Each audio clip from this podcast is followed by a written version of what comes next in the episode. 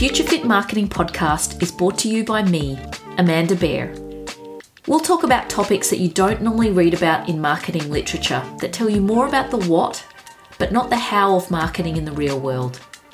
I created this podcast to empower leaders and emerging leaders to become future fit in marketing and communications. Visit futurefitmarketing.com.au for access to past podcasts and resources.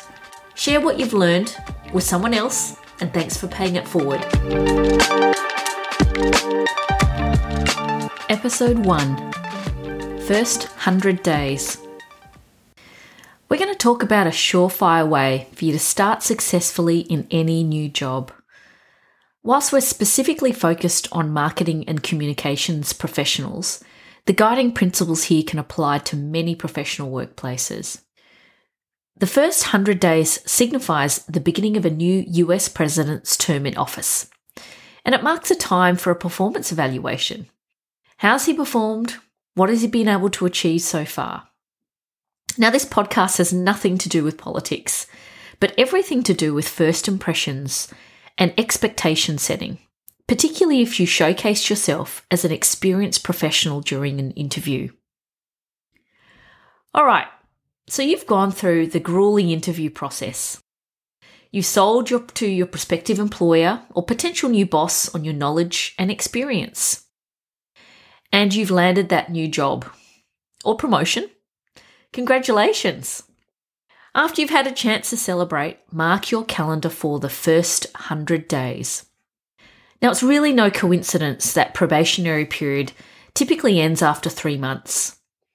It's generally enough time for you or your new boss to evaluate how well you'll do in the company, your new position, and if you'd be a good fit.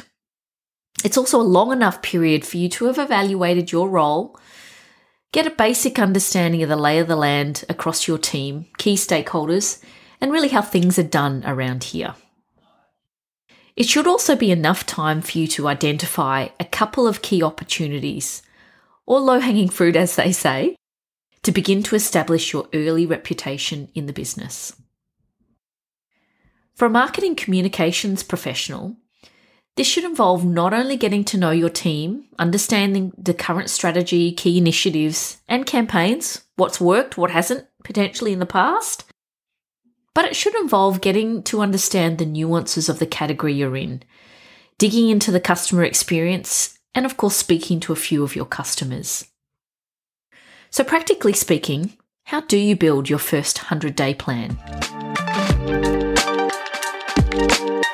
Firstly, take control of your onboarding experience and be proactive and map out an actionable game plan. Don't be a passenger here. One of the most important things is to get to know what makes your boss tick. You need to give her the confidence that they've backed the right horse by choosing you for this role. So get to understand what her priorities are, what problems are challenging her, that she's getting heat from the board, other executive teams that you should quickly get up to speed on.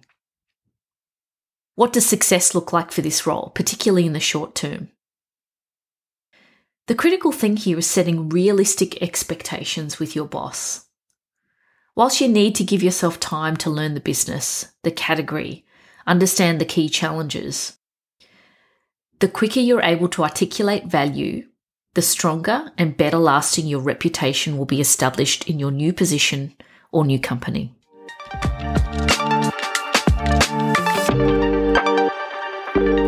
Now, I like to map out my plan in 30 day chunks and articulate a learning agenda and plan, and of course, share that with your boss.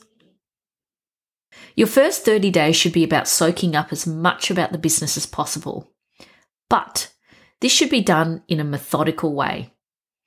Ask a similar set of questions about the opportunities and challenges to each person you speak to and understand if they're common. This will form part of your feedback loop. He'll also start to get a clearer understanding on the performance of the business. While this should be a question you want to understand during the interview process, some leaders aren't always transparent about the trajectory of the business.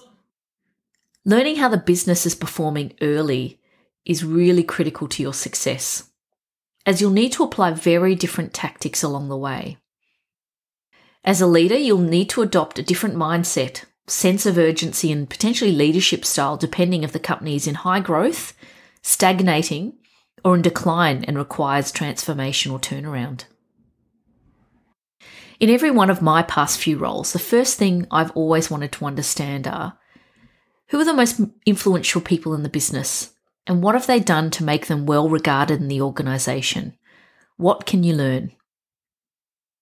For business where technology and digital experiences are critical to growth, getting alignment with the product, technology, and data folks are critical to your success.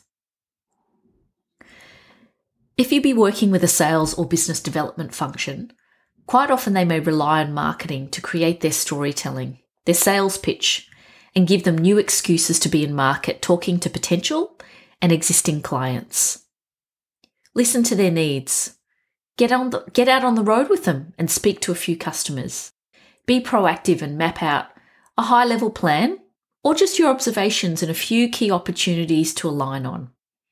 It's important to establish a good rapport with a sales function early. It goes without saying, dig into the data and understand the basics of your technology stack. If you can uncover and articulate a few key insights and observations for improvement, you'll easily be cementing your value. Create an ally with the CFO, the Chief Financial Officer. Understand what her attitudes are towards marketing. And depending on the company you join, you might find a vast array of attitudes towards the value of marketing. Some CFOs are really supportive and understand the value of long term brand building. And as long as you keep them on the journey, Share with them and be open with them about your observations. Of course, baked in data and insights, you'll have an ally. This will be particularly critical uh, during tough times. If you have a CFO that is a little uh, that has little knowledge of marketing and is potentially adversarial about the large costs associated with it, you'll need to put in the hard yards. Be very clear about strat- your strategy, areas that you need alignment with them, and your storytelling, of course, again, baked in data to get your CFOs on side. I'm going to deep dive on this topic in another episode, so please check back in soon.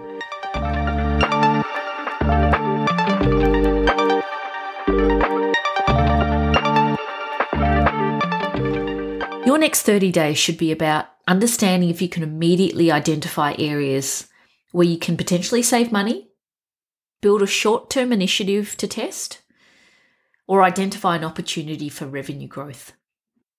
If you uncover some serious issues, flag these early with your boss and realign your expectations with him or her. In some cases, you may need to work through a business case for more time, specific resourcing to scope out a plan to solve what's, what is to be uncovered. Your final days to 100 should be about articulating your plan for the next 6 to 12 months what resources you might need, a recommendation on team structure, high level strategic priorities, and a guidance on the marketing budget and roadmap. To summarise, take charge of your onboarding. Don't be a passenger at any new role. First impressions are lasting ones, and if you can demonstrate immediate value to your boss and the company, this will go a long way to building and cementing your long lasting reputational capital. Now, the first 100 days can also be referred to as the first 90 days.